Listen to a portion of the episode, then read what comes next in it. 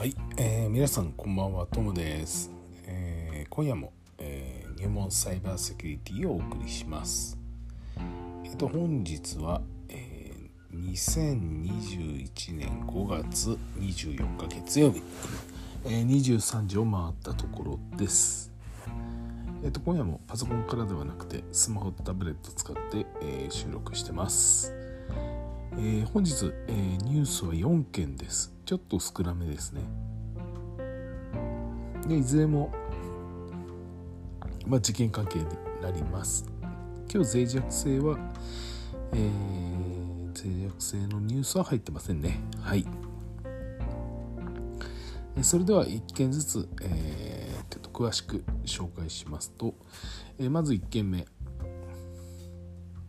えー、これは国用のニュースですね、え取扱販売店検索サイトが改ざん被害に遭ったと外部サイトに誘導されるというものです。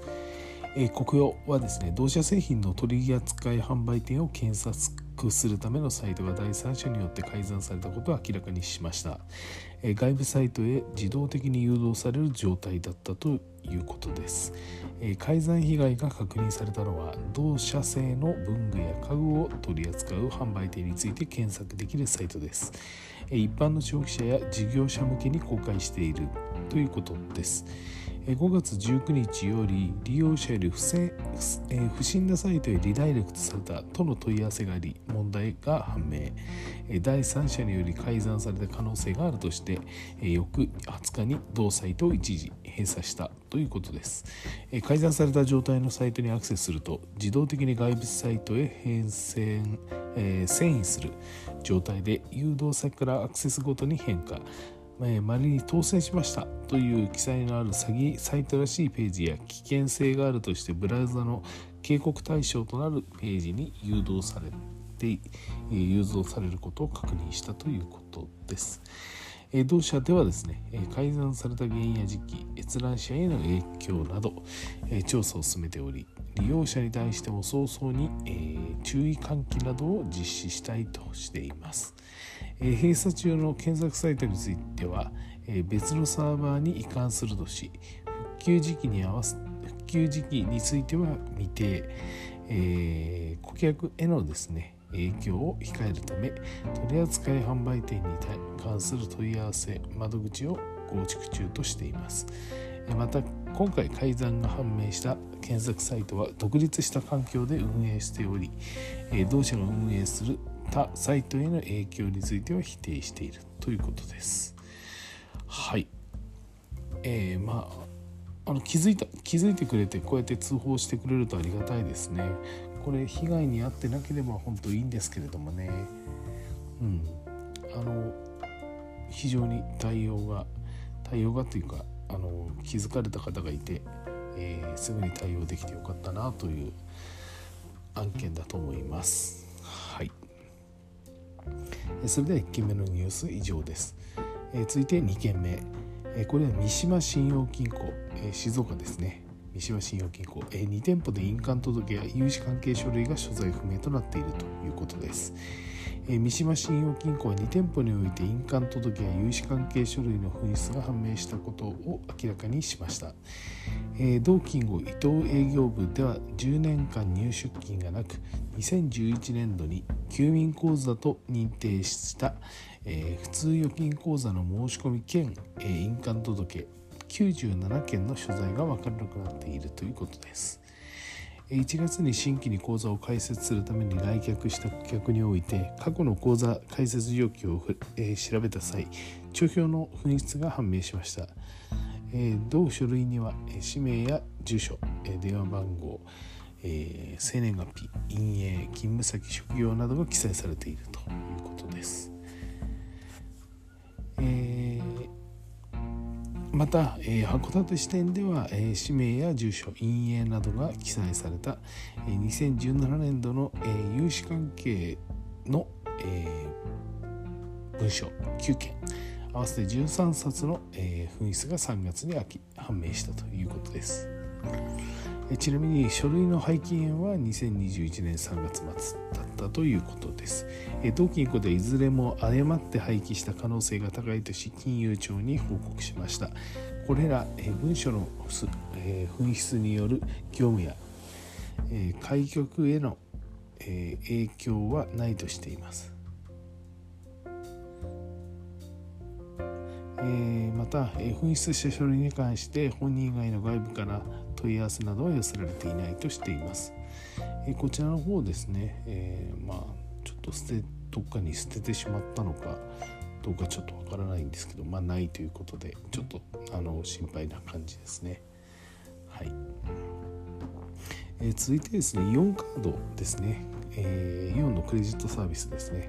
イオンカードを装うフィッシング攻撃に注意というニュースが入っていますこれが3件目になりますえっと、どんな内容かというとイオンクレジットサービスが発行するクレジットカードイオンカードの利用者を狙ったフィッシング攻撃が、え、報告されています、え、クレジットカード情報に加えポイント交換やオンライン決済など、え、関連サービスでも利用する、えイオンスクエアメンバーの ID パスワードなども搾取される恐れがあり、え注意が必要という、えニュースです。えー、注意喚起を行ったフィッシング対策協議会によれば本人の利用であるか確認したい取引があるなどとメールで説明偽サイトへ誘導して個人情報を騙し取るフィッシング攻撃が確認されたものです、えー、メールにはですねクレジットカードの利用利用を一部制限しているなどとも記載しメール受信者のえ不安を、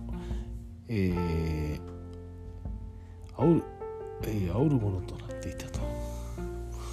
誘導先のフィッシングサイトではポイント交換サービスやイオン銀行の、えー、残高紹介なども行われる暮らしのマネーサイトやオンライン決済システム、えー、イオンあイオンレジ総合決済サービスなどでも利用するイオンスクエアメンバーの ID パスワードを搾取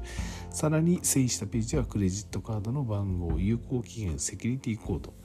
えー、生年月日電話番号、えー、暗証番号口座番号の一部などを入力させようとしていたということです。5月24日の時点でフィッシングサイトの稼働が確認されており閉鎖に向けて同協議会では JP サートコーディネーションセンターへ調査を依頼類似したフィッシング攻撃へ注意するよう呼びかけています。はいまあ、金融機関のニュースですね。はい、で最後ですね、えこちらクレジットカード情報流出の可能性があるということで化粧品通販サイトに不正アクセスがあったというものです。え化粧品を扱うオンライン通販サイト、えグルークレールウェブサイトが不正アクセスを受け利用者のクレジットカード情報が外部に流出し不正に利用された可能性があることが分かりました。えブルークレールによればえ脆弱性を突かれて決済アプリケーションが改ざんされクレジットカード情報が外部に流出し、え不正に利用された可能性があることが判明したものです、え対象となるのは2020年3月20日から2021年1月29日にかけて同サイトでクレジットカード決済を利用した1863人が対象となります。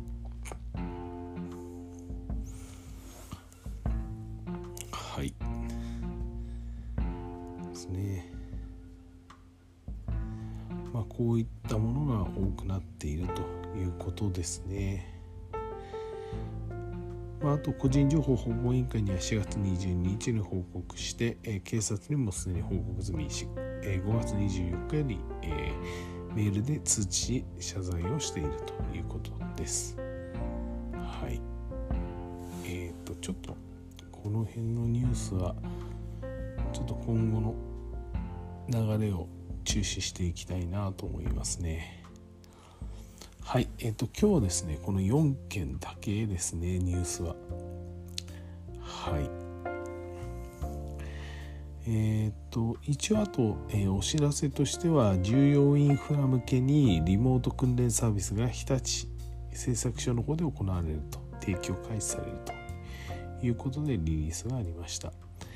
えー、またですね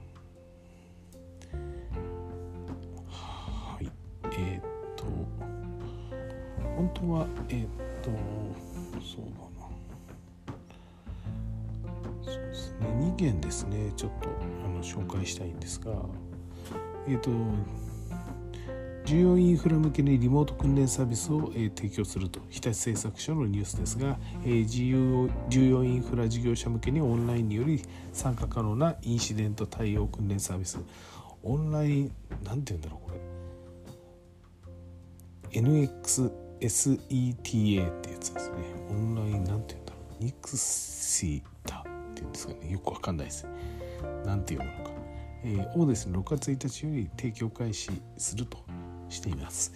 えー、このサービスはこれまで集合形式で、えー、提供していた重要インフラ事業者インシデント対応訓練サービス、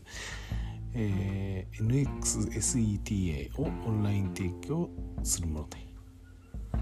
えー、模擬システムを用いた訓練環境を提供し自宅やサテライトオフィスなど、えー、リモート環境により、えー、参加できることが可能と。サイバー攻撃の疑似体験やログ解析の訓練ワークショップなども提供します、えコミュニケーション力やレジスト、えレジリエンスなど、えセーフティー2というものですかねを用いて訓練を評価することができ、え当社ではえー、継続的な教育、えー、訓練計画をの、えー、提供なども行うとしています。はい、お知らせは2件ですね。はい、えー、っと本日、え、月曜日ですが、え、また今週末休日出勤なんでちょっとまた長い1週間が、え、残っちゃ、え、1週間だなという気がします。